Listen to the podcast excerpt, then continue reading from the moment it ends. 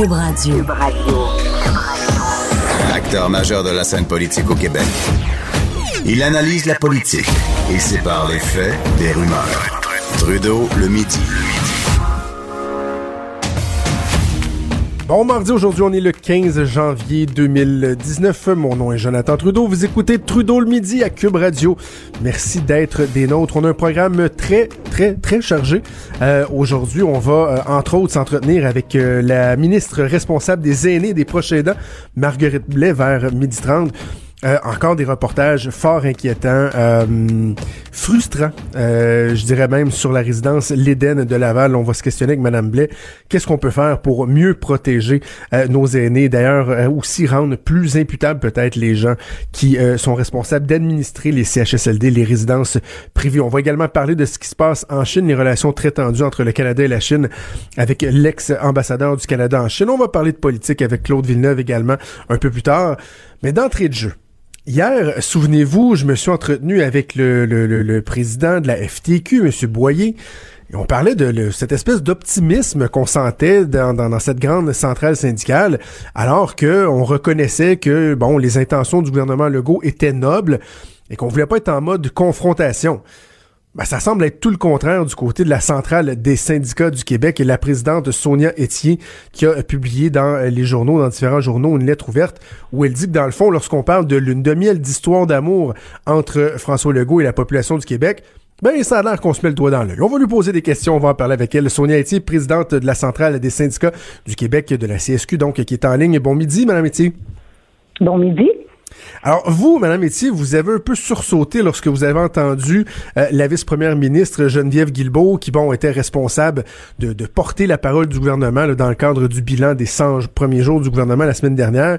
Puis bon, elle a dit qu'il y avait une espèce de, de, de, de relation qui euh, ressemblait à une, nouvelle relation amoureuse entre les Québécois et le gouvernement.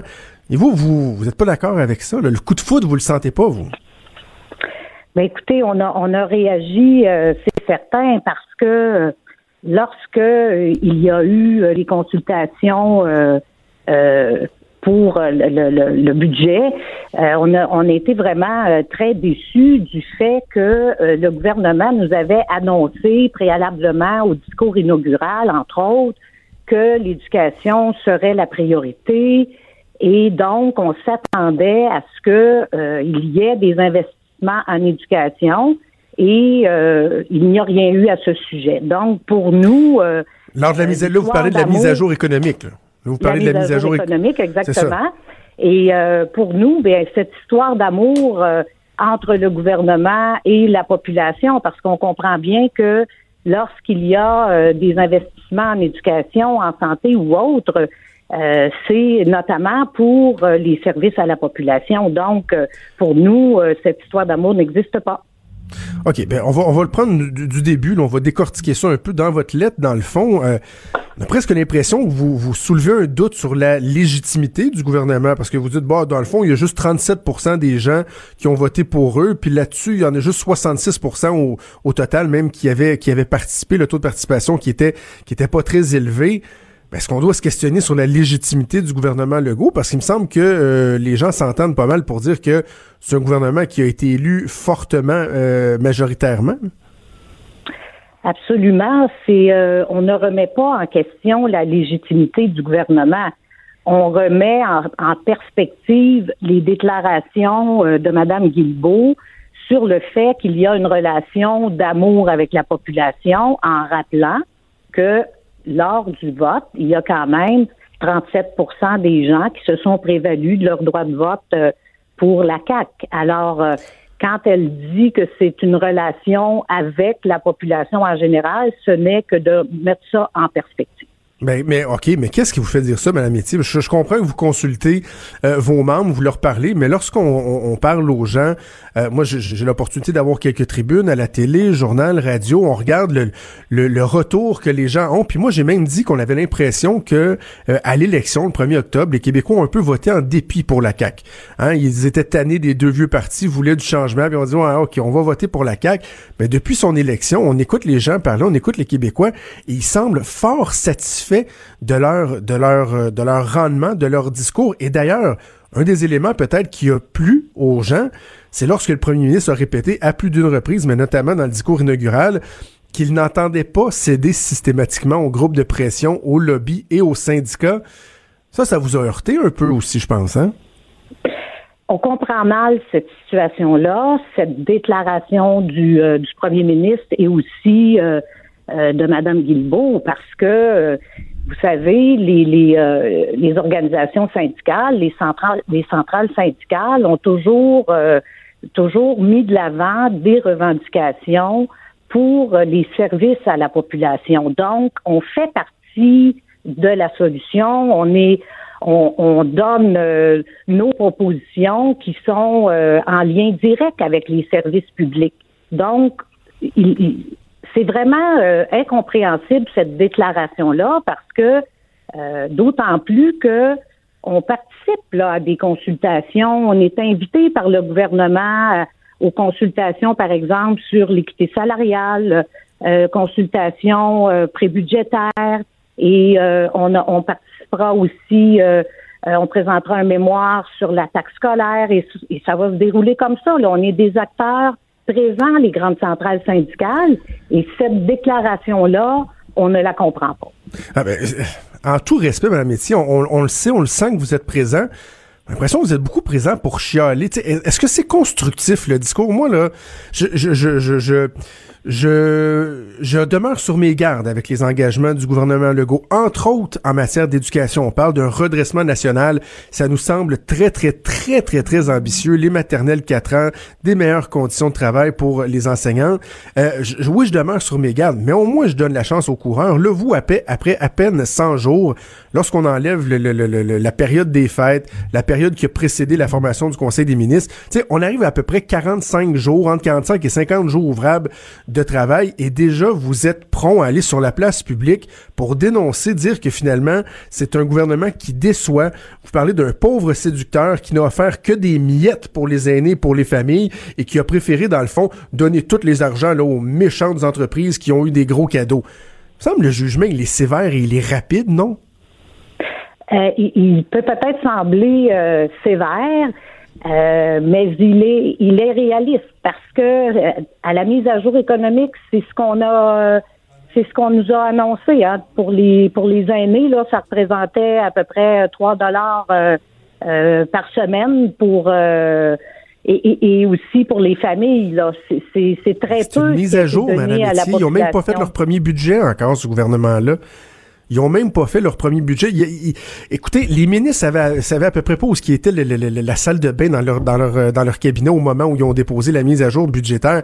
Je, trouve que et c'est ça qui me fâche, Madame Métier, c'est que vous avez un rôle à faire, c'est correct. Vous représentez euh, vos, euh, vos, membres, vous voulez les défendre, mais c'est qu'à un moment donné, il y a comme on sent qu'il y a une espèce de perte de crédibilité. Alors même que la FTQ, M. Boyer, fait une conférence de presse pour dire vous savez quoi, on a des craintes, mais c'est bien parti. On a un gouvernement qui est à l'écoute. Vous, vous êtes déjà en train de charcuter le, le, le, le bilan d'un gouvernement. Il n'y a, même pas eu le temps d'avoir un bilan encore. Le ministre de l'Éducation vient juste d'entrer en poste. Il semble être plein, plein, plein de bonnes intentions. Et là, au lieu de l'encourager puis dire, vous savez quoi, Monsieur le ministre, on va être à vos côtés, on va être objectif, on va être constructif, puis on va améliorer notre système, vous êtes déjà en train de le planter on, est parti vraiment là de la mise à jour économique pour euh, essayer de replacer les choses. Rappelons-nous que euh, au cours de cette mise à jour économique, à laquelle on attendait vraiment beaucoup au niveau de l'éducation, parce que rappelons-nous qu'en campagne électorale, euh, la CAC a beaucoup, beaucoup, beaucoup fait de promesses là, pour l'éducation, ah pour la santé, etc et on, se serait attendu à un signal plus fort au niveau de la mise à jour économique, notamment pour l'investissement en éducation. Euh, on sait qu'il y a eu beaucoup de mesures d'austérité euh, euh, sous le gouvernement précédent et aujourd'hui, là, au moment où on se parle, il n'y a rien pour l'amélioration des conditions d'exercice du personnel. Il n'y a rien aussi pour l'ajout de services pour les enfants qui sont sur une liste d'attente pour euh, obtenir des services, par exemple, d'un orthophoniste, d'un psychologue. Il y a beaucoup, beaucoup de problèmes au niveau du secteur de la santé, de la petite enfance. C'est un signal qui aurait été nécessaire pour euh, vraiment démontrer à la population que le gouvernement est sérieux. Mais effectivement, on va attendre le budget et, on a de grands espoirs pour le budget. Parce que je suis content que vous me parliez des enfants, parce que dans votre lettre ouverte de, quelques centaines de mots, il n'y a pas une fois où on mentionne l'élève, l'étudiant, les enfants, on parle des conditions de travail, mais la réussite de l'élève, elle, est-ce qu'elle est au centre de vos préoccupations? C'est absolument important parce que euh, quand, quand nos membres nous parlent de conditions de travail en éducation, la première chose qu'ils ont en tête, que la, que, que la centrale syndicale a en tête, c'est la réussite des élèves. Pour nous, c'est primordial, c'est intimement lié tout ça. Et vous avez raison, la réussite des élèves, c'est au cœur de nos priorités. Hein, Métier, on, va devoir se laisser, mais je, vais, si vous le voulez bien, je vais vous lancer un défi. J'avais lancé le même défi à votre collègue, Mme Scalabrini, euh, lorsque j'étais sur euh, sur les ondes d'une autre radio. Finalement, on n'a jamais eu l'occasion de, de, donner suite. Moi, ce que je trouve dommage, c'est qu'on a l'impression que les syndicats sont uniquement et toujours là pour dénoncer, faire des reproches, se plaindre. Des fois, c'est ce, sont des, des qui sont euh, ben, assurément euh, pertinentes, mais à un moment donné, on dirait qu'on décroche parce que c'est uniquement du négatif. Même qu'on parle de la valorisation du rôle d'enseignant, d'enseignante, des fois, je me dis, y a-tu pas un conditionnement qui est fait? Les gens entrent dans un métier qui, oui, n'est pas euh, n'est pas facile, mais on dirait qu'on les conditionne à dire à quel point c'est épouvantable ce qu'ils vont faire. Défi que je vous lance, Madame Métier, là, je vais vous réinviter, vous allez venir à mon micro, et ensemble, j'aimerais ça que vous me parliez de quelque chose qui va bien, quelque chose que vous trouvez emballant, des perspectives positives pour l'éducation de nos jeunes, il me semble que ça ferait du bien, ça ferait rafraîchissant de vous entendre dans cette tonalité-là. Ça va me faire plaisir. Merci, Madame Etier. Bon midi. Merci beaucoup. Sonia Etier, qui est présidente de la Centrale des syndicats du Québec. C'est pas, euh, pas pour faire de, de, l'effet de toge que je dis ça, là. Je, suis tanné que ce soit juste négatif. Quand je me réjouissais d'entendre Daniel Boyer de la FTQ qui dit Ouais, ce gouvernement-là, pas si mal. Tu sais, c'est pas si pire. Oui, ça, on, va sûrement avoir des affrontements. À un moment donné, ça va, ça va s'entrechoquer c'est pas si mal, on sent qu'il y a une volonté. Puis bon, je disais, ouais, un petit peu de marketing là-dedans, ils sont pas fous à temps plein. Ils voient bien que dans la population, ça percole en ce moment, que ça, il y a une connexion qui semble vouloir se faire de manière générale. Évidemment, c'est pas tout le monde, c'est pas unanime, mais on regarde le portrait et on dit, OK, ce gouvernement-là, pour l'instant, a pas mal fait. Il met la barre très, très haute. Il doit réussir, doit livrer, mais la première impression, elle a été bonne. Et là, quand je vois Sonia Etier qui, écoute, dans le sellette ouverte, là, elle démolit carrément François Legault et son gouvernement. Elle parle d'une histoire d'amour. Elle reprend vraiment l'image de l'histoire d'amour. C'est un peu poétique, je sais pas pourquoi, mais c'était trop beau pour durer. La mise à jour économique a donné lieu à une première tension dans le couple. Les promesses de véritables cadeaux pour la population ne se sont pas réalisées.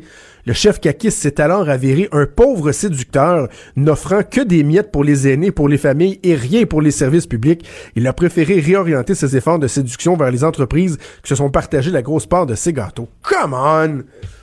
Tanné de ce discours-là, là. Madame Métier, je comprends votre rôle, c'est de vous plaindre, de vous insurger, il faut que vous démontriez à vos membres que vous êtes là, mais un petit peu de, de, de, de hein, d'optimisme, un discours un peu plus constructif, il me semble que ça ferait du bien. On va voir si ça va évoluer au cours des prochaines semaines. Trudeau, le midi. Pour nous rejoindre en studio. Studio à commercial cube.radio. Appelez ou textez. 187 cube radio. 1877 827 2346. Claude Villeneuve, chroniqueur et analyste politique au Journal de Montréal, le Journal de Québec, qui était avec moi en studio. Bon midi, Claude. Bon midi. Comment vas-tu, Jonathan? Ça va très, très bien. Je, je, je, je, j'essaie de, de reprendre mes esprits. Ça me fâche, moi, de voir ça. toi qui, toi qui viens d'une, d'une certaine gauche, là. Oui, voilà. Tu dois, ben, tu es sympathique au syndicat, j'imagine, ben, quand même. Je, vais reprendre l'expression de René Lévesque. J'ai un préjugé favorable envers les travailleurs. Est-ce que tu trouves qu'il se décrédibilise dans le, j'ai appelé ça le Québec moderne. Puis tu sais, moi je veux pas avoir l'air du, gars qui est ultra anti-syndical, là, puis j'essaie d'être balancé dans mes affaires, mais évidemment, on reconnaît tous que les syndicats ont eu un rôle essentiel à jouer au Québec dans notre histoire. On peut pas remettre ça en question. Maintenant, un peu au même titre que, par exemple, la Fédération des femmes du Québec, le féminisme, où on dit, est-ce qu'on n'est pas rendu à une époque où on devrait revoir la façon de faire, revoir certaines mentalités? Est-ce que les syndicats sont pas rendus là? est-ce que tu sens, toi, que dans la population, il y a encore un appui massif aux causes mises de l'avant par les syndicats, les revendications, les grèves, les ci, les ça, où on n'a pas un peu décroché? Ben, moi, je dirais, je pense que le syndicalisme, c'est un principe louable. Le corporatisme est, euh, par contre, une conséquence mortifère du syndicalisme parfois. T'as souvent l'impression que les syndicats, euh, ils vont plus se battre pour défendre les conditions de travail de, leurs travailleurs, les conditions de travail de leurs membres, que pour les services de la population, que pour euh, que les Québécois en aient pour leur argent. Tu sais, en théorie, les syndicalistes, ça devrait être les plus grands défenseurs des services publics québécois. Ça devrait être eux, eux qui devraient le plus se battre pour que les gens en aient pour leur argent. Mais plutôt, on a l'impression qu'ils qui, qui protègent justement leur clientèle. C'est la pièce, la sécurité d'emploi, les régimes de retraite, les conditions de travail. je l'ai fait remarquer, Madame Métier, pas une fois dans sa lettre de quoi, 300, 400 mots, elle mentionne l'étudiant, l'élève, la réussite préoccupations qu'on peut avoir sur les taux de diplomation chez les garçons, euh, la détresse chez les jeunes femmes, on en, on, on en a, on en a entendu parler. Ça, il en parle pas de ça. Ben écoute, je, je vais t'illustrer un problème que François Legault pourrait rencontrer, c'est que lui, veut, euh, il propose en éducation notamment de rajouter des heures de parascolaire après l'école. Ça, c'est quelque chose qui avait été tenté par Bernard Landry, là, juste avant de perdre le pouvoir en 2003.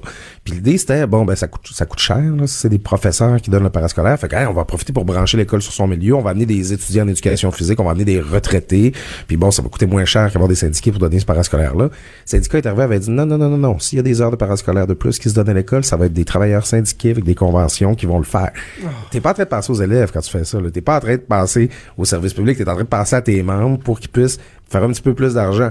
Donc, ça, c'est du corporatisme. Ça, là, ça, ça nuit à notre collectivité, puis ça aide pas l'image du syndicat à la fin. Un peu aussi, un petit parallèle, tu te rappelles les, les parents euh, bénévoles qui s'étaient mis ben ensemble pour peinturer ben euh, oui, se sont fait taper ses doigts par an, ben, c'est ça.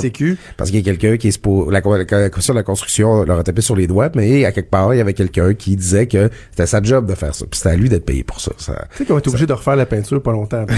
ah non, ça, pas ça. Oh, les travaux étaient pas de, de très très bonne qualité. C'est venu à enlever un peu de poids. un peu dommage. Euh, euh, revenons à notre menu de la semaine. Tu voulais euh, revenir sur le départ de Marie-Chantal Chassé.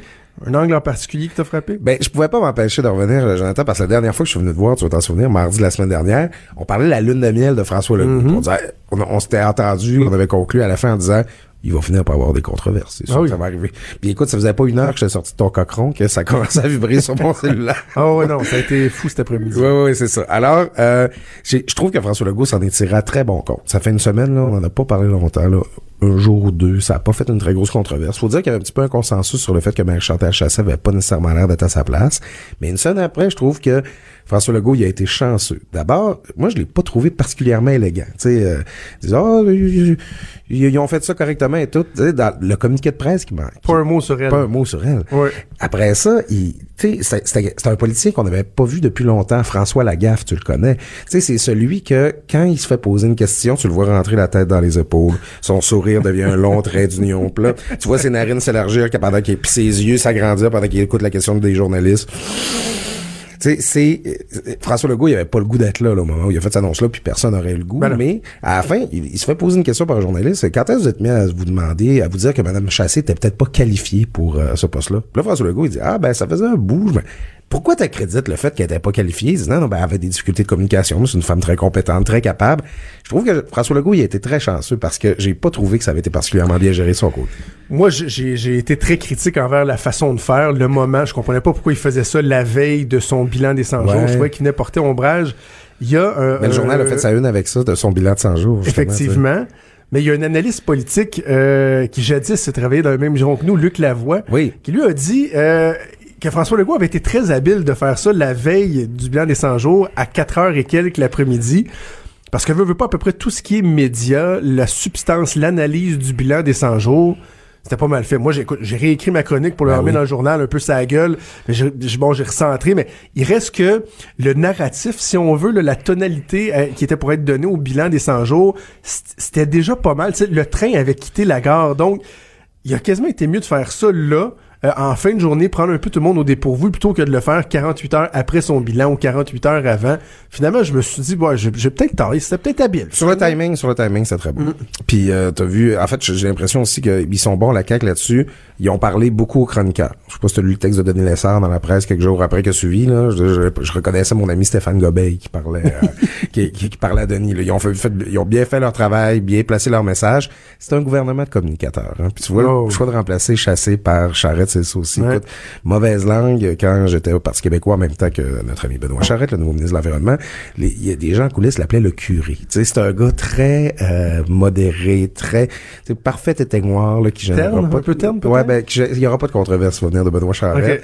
Puis quand tu regardes des gens comme euh, Simon Jolin et Geneviève Guilbeault, ben des fois tu te dis c'est, c'est quasiment plus des PR que des ministres. Là, euh, donc, les ça nous rappelle finalement que la communication, c'est fondamental au sein de la stratégie de la CAQ. Ouais. Puis à date, ben, force est de constater que ça, ça fonctionne euh, plutôt bien, mais à un moment donné, est-ce que ça, ça deviendra juste un vernis qu'on va gratter puis qu'on va découvrir autre chose en dessous? Ça reste ça reste à voir. Parle-moi un peu du remaniement à Ottawa hier. On a l'impression que c'est un remaniement dont Justin Trudeau se serait bien passé. En tout cas, dans, dans le spin, on parlait de spin, c'est beaucoup, beaucoup ce qui se dit depuis quelques jours, que c'est pas quelque chose qu'on qu'on cherchait. Donc, étant donné que euh, ses objectifs étaient euh, raisonnable. Est-ce qu'on considère que c'est une réussite ce qui est l'opération d'hier? Oui, oui, ben en fait, il n'y avait pas le choix, comme tu l'as dit, mais en fait, la surprise est venue d'ailleurs. C'est que Scott Bryson s'en va du Trésor. Mm-hmm. On fait monter euh, Jan Philpott pour euh, le remplacer, donc ça libère les affaires euh, autochtones. on nomme un ministre là, puis là, ben, ça fait en sorte qu'il n'y a plus de ministre en Nouvelle-Écosse, fait qu'on crée un ministère qui a l'air un peu bidon. Oui, développement des communautés rurales. C'est ça. Ça, c'était la partie obligée. La surprise, c'est le remplacement de, de, de, de Jody Wilson-Raybould, qui s'en va aux vétérans, aux anciens combattants, qui est toujours considéré un petit peu comme le purgatoire du Conseil des ministres. Euh, puis là, un député du Québec que je ne connaissais pas. Moi non plus. Je sais pas s'il faut dire David Lametti ou Lametti, je sais pas. Tout le monde semblait dire Lametti. Ouais, ok, qui est le nouveau ministre euh, de la Justice. Euh, écoute, souvent, pour suivre la politique fédérale, lire les journaux canadiens anglais, c'est bon parce qu'il y a une certaine incompréhension pourquoi Jody Wilson-Raybould a été mhm. remplacé parce que c'était vu comme une pièce importante du euh, cabinet de Justin Trudeau. Tu sais, vite de même, c'est elle qui a fait la, légalisation du cannabis. C'est elle qui a fait la loi sur euh, l'aide médicale à mm. mourir.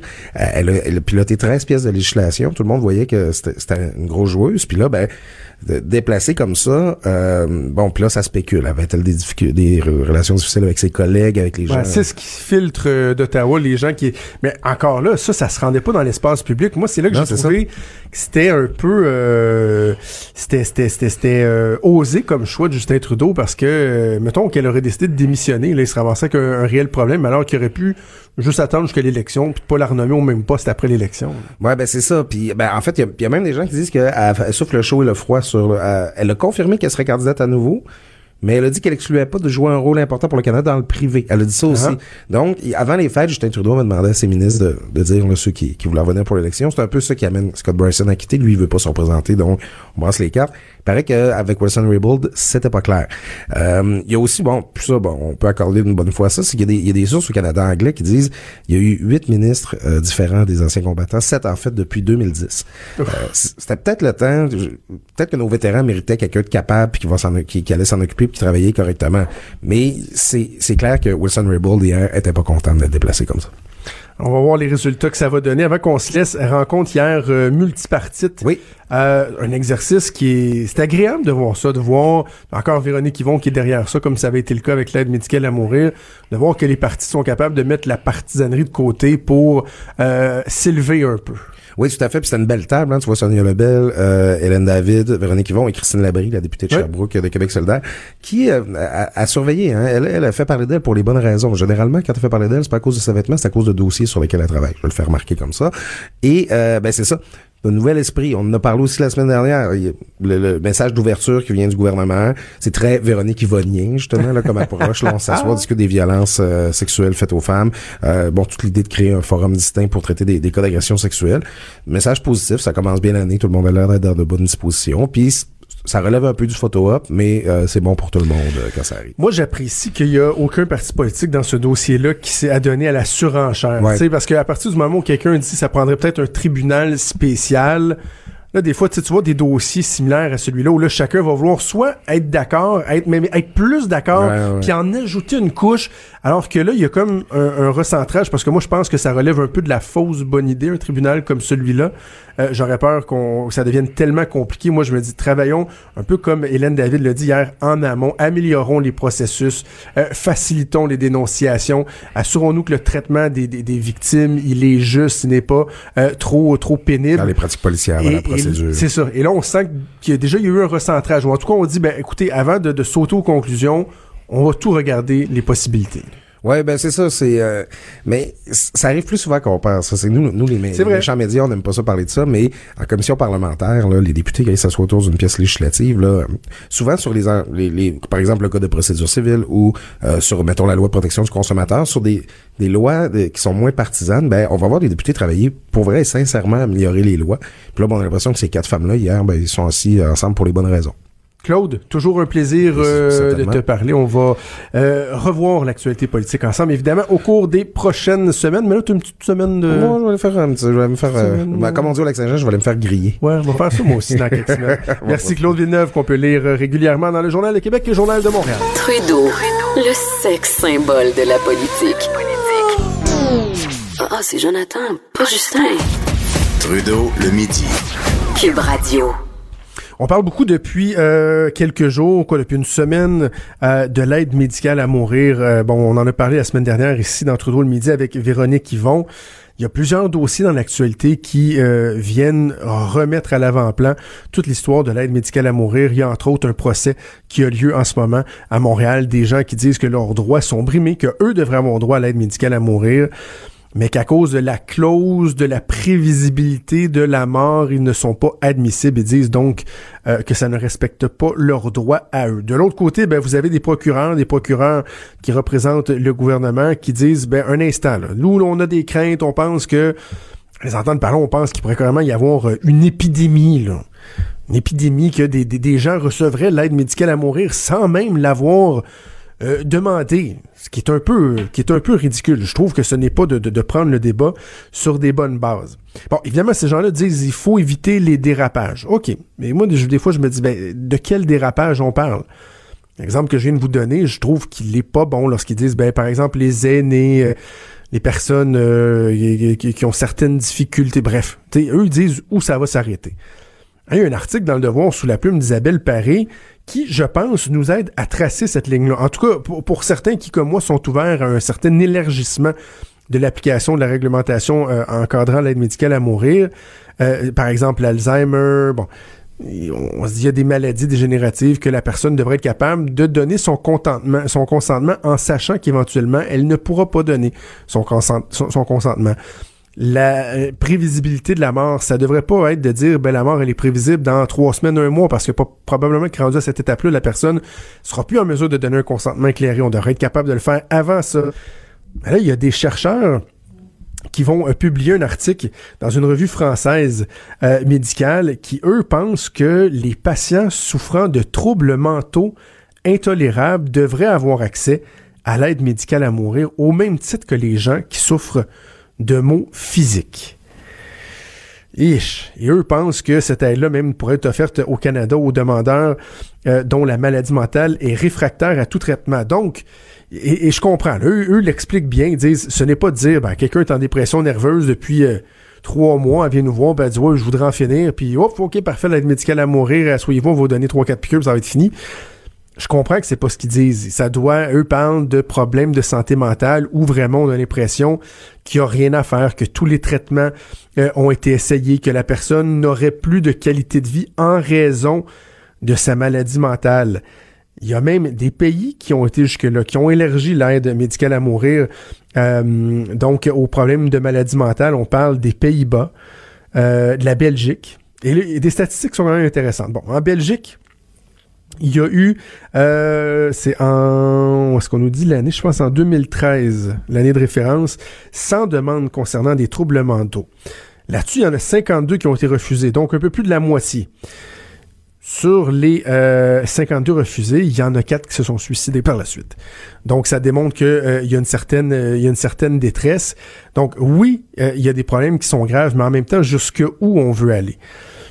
Euh, donc, est-ce qu'on doit élargir ça au problème de santé mentale? C'est un débat qu'on aura euh, assurément au cours des prochains mois, prochaines semaines. Autre, autre sujet euh, d'actualité ben, qui revient souvent dans l'actualité, c'est le traitement qui souvent est infligé à nos, à nos aînés. Et il y a une résidence familiale qui fait encore parler d'elle comme elle l'a fait au cours des derniers mois à beaucoup, beaucoup, beaucoup de reprises. C'est la résidence L'Éden, un CHSLD de Laval. Et là, on se demande, mais qu'est-ce qu'on fait avec ces gens-là? Pourquoi on tolère encore qu'il y ait tant de mauvais traitements qui soient donnés aux aînés qui sont là et dans d'autres centres similaires à celui-là.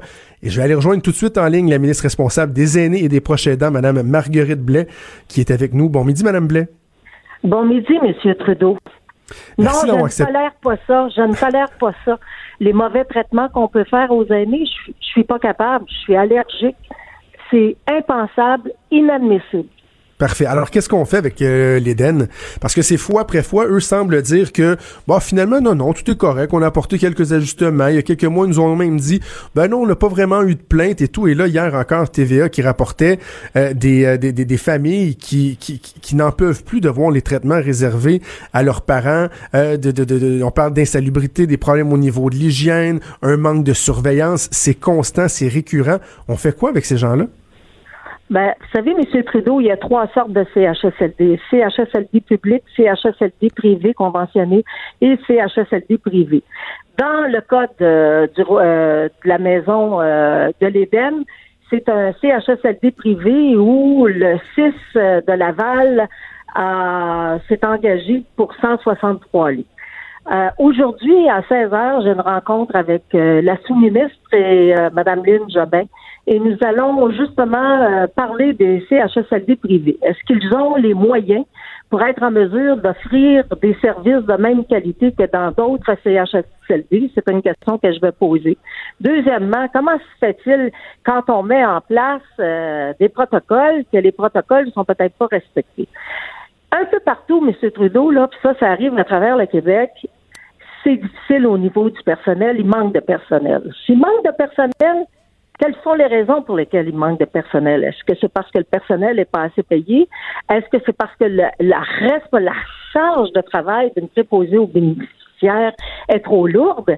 Parce que je sais que les préposés actuellement, ils font toute autre tâche connexe.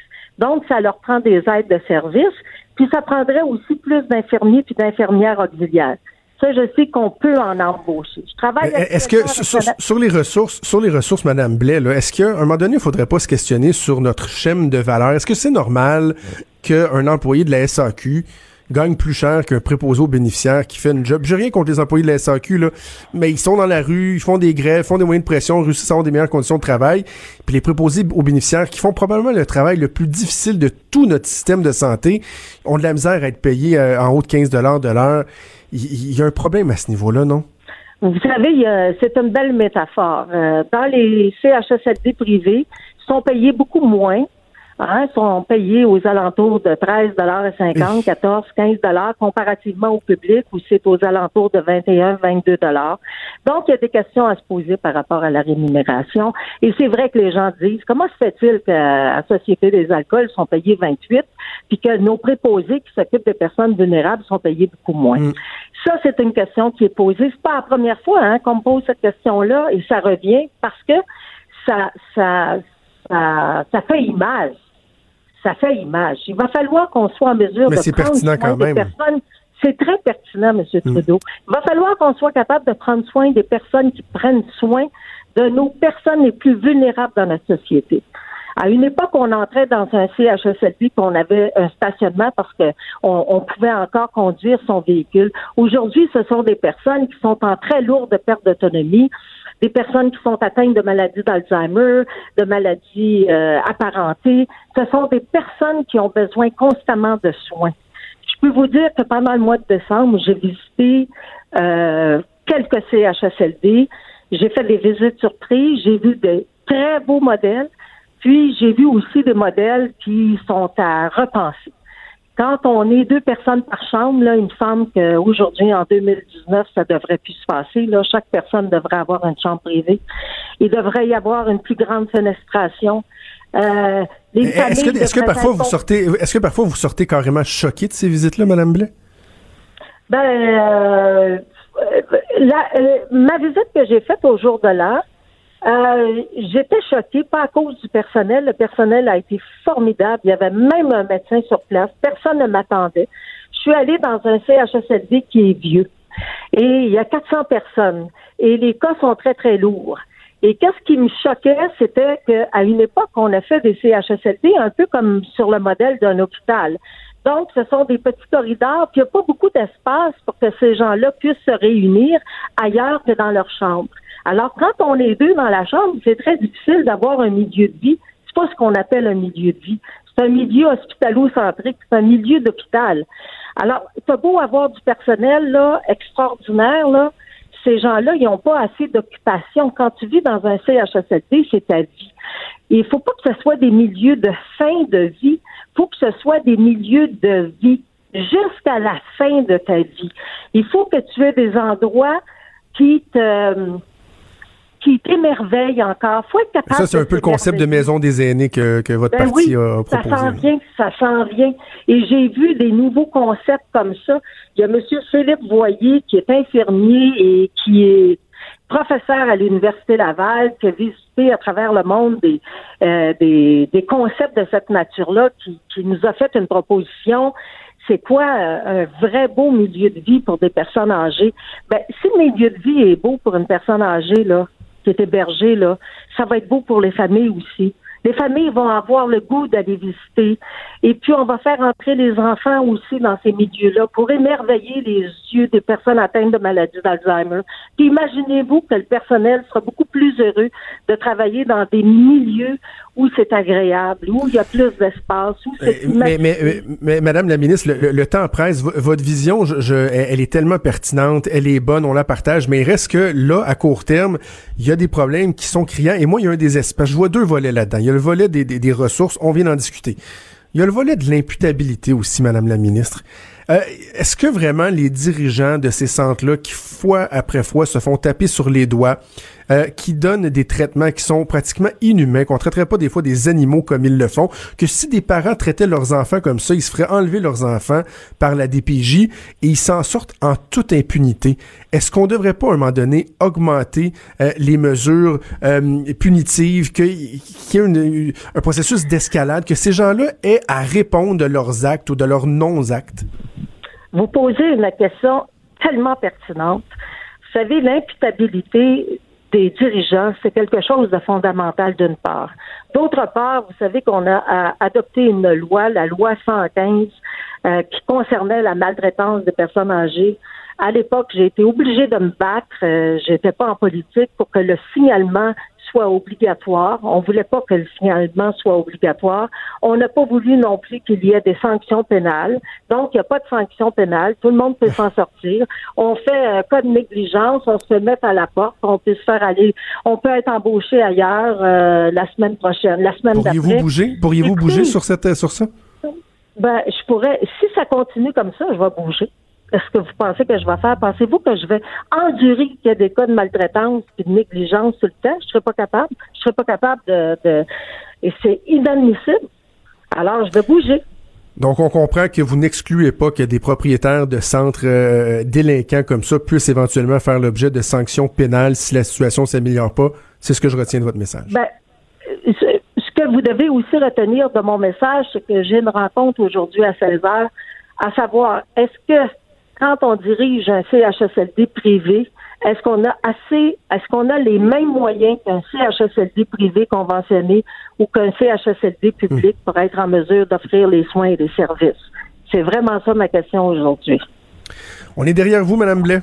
Merci d'avoir accepté l'invitation. Merci beaucoup, M. Trudeau. Au revoir. Merci, Marguerite Blais, ministre responsable des aînés et des proches aidants. On apprend quand même quelque chose là, ce midi, parce que bon, elle prend la situation au sérieux pour l'Éden, c'est correct. Il y aura rencontre après-midi. Madame Blais dit qu'elle ne veut pas que les choses en restent là. Mais là, moi, j'aime ça. C'est de la musique à mes oreilles lorsque Mme Blais euh, dit oui, l'imputabilité, là, à un moment donné, il va falloir se pencher sur la question. C'est pas normal que fois après fois, il y ait euh, des personnes Oh, que je pèse mes mots. Des personnes qui euh, traitent avec très très peu d'écart nos aînés, nos bâtisseurs, nos bâtisseuses d'une façon carrément inhumaine et qu'ils s'en sortent toujours indemnes du petit tape ses doigts, une petite lettre par-ci, une petite une petite lettre par-là. Non, non. Des sanctions pénales, là. Vous pouvez, faire, vous pouvez ne pas payer une série de tickets de parking, vous allez vous ramasser en tôle. Lorsque vous laissez des aînés dans leurs excréments, que vous les supervisez pas, qui sont mal nourris, qui sont mal encadrés, personne qui dit que sa mère a chuté au moins 19 fois en quelques semaines. Ça vaut, ça vaut pas la prison, ça? non? Un moment donné, c'est qui qui est responsable de ça? Je pense qu'il faudrait se pencher sur cette question-là et le faire de manière sérieuse et diligente. À gauche, à droite, au milieu, tout le monde est le bienvenu. Jusqu'à 13, vous écoutez Trudeau le midi. Cube Radio ça brasse dans les relations diplomatiques entre le Canada euh, et la Chine. La dernière nouvelle en liste, on a appris hier qu'il y a un Canadien de 36 ans, Robert Lloyd Schellenberg, qui a été condamné à la peine de mort au cours des derniers jours euh, en Chine. Le premier ministre Trudeau qui a dit que c'était des sanctions arbitraires. Bref, euh, le yard est au vache entre le Canada et la Chine. Et on va en parler avec Guy Saint-Jacques, qui est l'ancien ambassadeur du Canada en Chine, donc il connaît très très bien évidemment tout ce, toutes ces questions-là. Monsieur Saint Jacques, merci d'avoir accepté l'invitation. Euh, bonjour, M. Trudeau, ça me fait plaisir. Euh, bon, je, lisais ce matin de, vos confrères qui s'y connaissent bien en matière de, diplomatie dire un instant, là, certains disent même que le premier ministre Trudeau aurait commis une bévue hier en faisant des reproches à la Chine pour la sanction qui a été euh, donnée à M. Schellenberg parce qu'eux disent c'est pas comme si c'était quelque chose de rare, par exemple, des, des peines de mort pour des trafiquants de drogue. Euh, comment on analyse tout ça?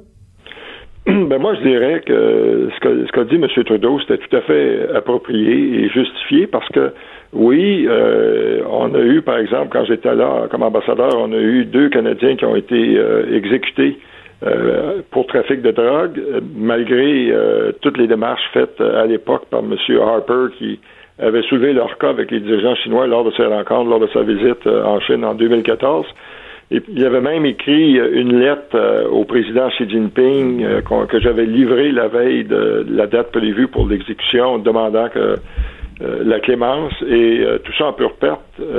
mais ce qu'il faut comprendre dans le cas de M. Schellenberg, c'est qu'il avait déjà eu une condamnation, puis dans le système chinois, il y avait eu son procès, et donc, si on met de côté le fait est-ce qu'il était vraiment coupable ou pas, lui, il dit qu'il ne l'était pas il y avait eu une sentence de 15 ans. Et c'est seulement depuis qu'on a nos problèmes avec euh, la Chine euh, suite à l'arrestation de Mme Mang le 1er décembre que là, euh, supposément, ils ont trouvé de nouvelles preuves et que et c'est pour ça que ça justifiait la peine de mort. Euh, quand parce qu'il avait fait appel du verdict initial. Oui, il avait fait appel, mais c'est ça, c'est là que les procureurs chinois ont dit ah, il y a de nouvelles preuves là, puis euh, c'est rien ce qu'il a fait, puis euh, ça justifie la peine de mort.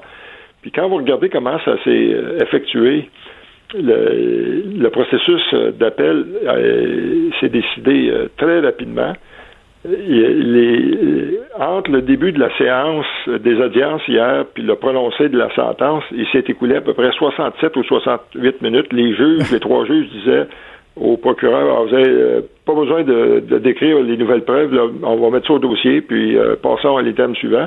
C'est que donc, ils n'ont même pas consulté euh, ces supposées nouvelles preuves, et tout ça était euh, orchestré. Euh, ils avaient invité des médias étrangers pour être témoins et, ça fait partie euh, de la stratégie chinoise de continuer à mettre le maximum de pression sur le Canada. Puis le pauvre M. Schellenberg se retrouve maintenant menacé d'une peine de mort. Il y a dix jours pour faire appel, mais selon mon expérience, je pense qu'il va être confirmé que sa sentence a lieu. Puis dans son cas, c'est une sentence en disant euh, peine de mort, dans, dans certains autres cas, moi j'avais vu peine de mort, mais avec un sursis de deux ans. Puis si vous avez une bonne conduite, après deux ans, c'est euh, changé en, peine euh, de prison à vie.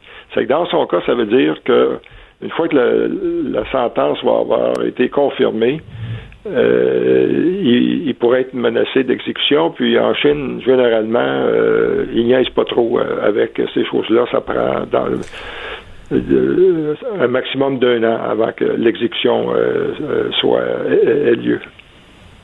Ouf. Est-ce que, est-ce que la Chine ouvre son jeu, soit publiquement en coulisses? Parce que bon, là, certains disent, il y a eu les deux arrestations des Canadiens avant les fêtes, là, il y a cette condamnation à mort là.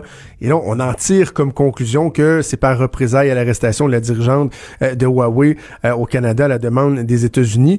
Est-ce qu'ils le disent explicitement ou eux, la Chine, ils font le jeu que, à un moment donné, le message devient crystal clear, comme on dit en anglais? Oui. Ben, en fait, c'est ça, c'est euh, ils ne le disent pas explicitement, mais si vous vous rappelez, après l'arrestation de Mme euh, Mang, dans, la semaine euh, qui a suivi, là, elle avait été arrêtée le 1er décembre, ils ont dit mhm. Il faut que le Canada la libère, sinon il va y avoir des conséquences. Et les conséquences, ben, ça a été le Canada pour bouger, naturellement, on peut rien faire. On est pris par les termes du traité d'extradition avec les Américains. Et là, ils ont procédé à l'arrestation de Michael Kovic et euh, euh, Michael euh, Spaver. Donc, eux, ils font pas de lien publiquement, mais c'est clair. Moi, c'est du déjà vu all over again. Là, j'avais vu ça en 2014 lors de l'arrestation de Julia et Kevin Garrett. C'était survenu à peu près une semaine après l'arrestation d'un dénommé Soubin qui était pour lequel on avait reçu une demande d'extradition de la part des États-Unis. Puis, dans mes rencontres avec les Chinois, ils n'ont jamais dit directement qu'ils voulaient faire un, échange, mais ils me disaient si vous faites preuve de compréhension et que vous euh, laissez M. Su euh, retourner en Chine, ben nous aussi on fera preuve de compassion, pour on pourra laisser euh, euh M. et Mme Garrett retourner. C'est la même chose cette fois-ci.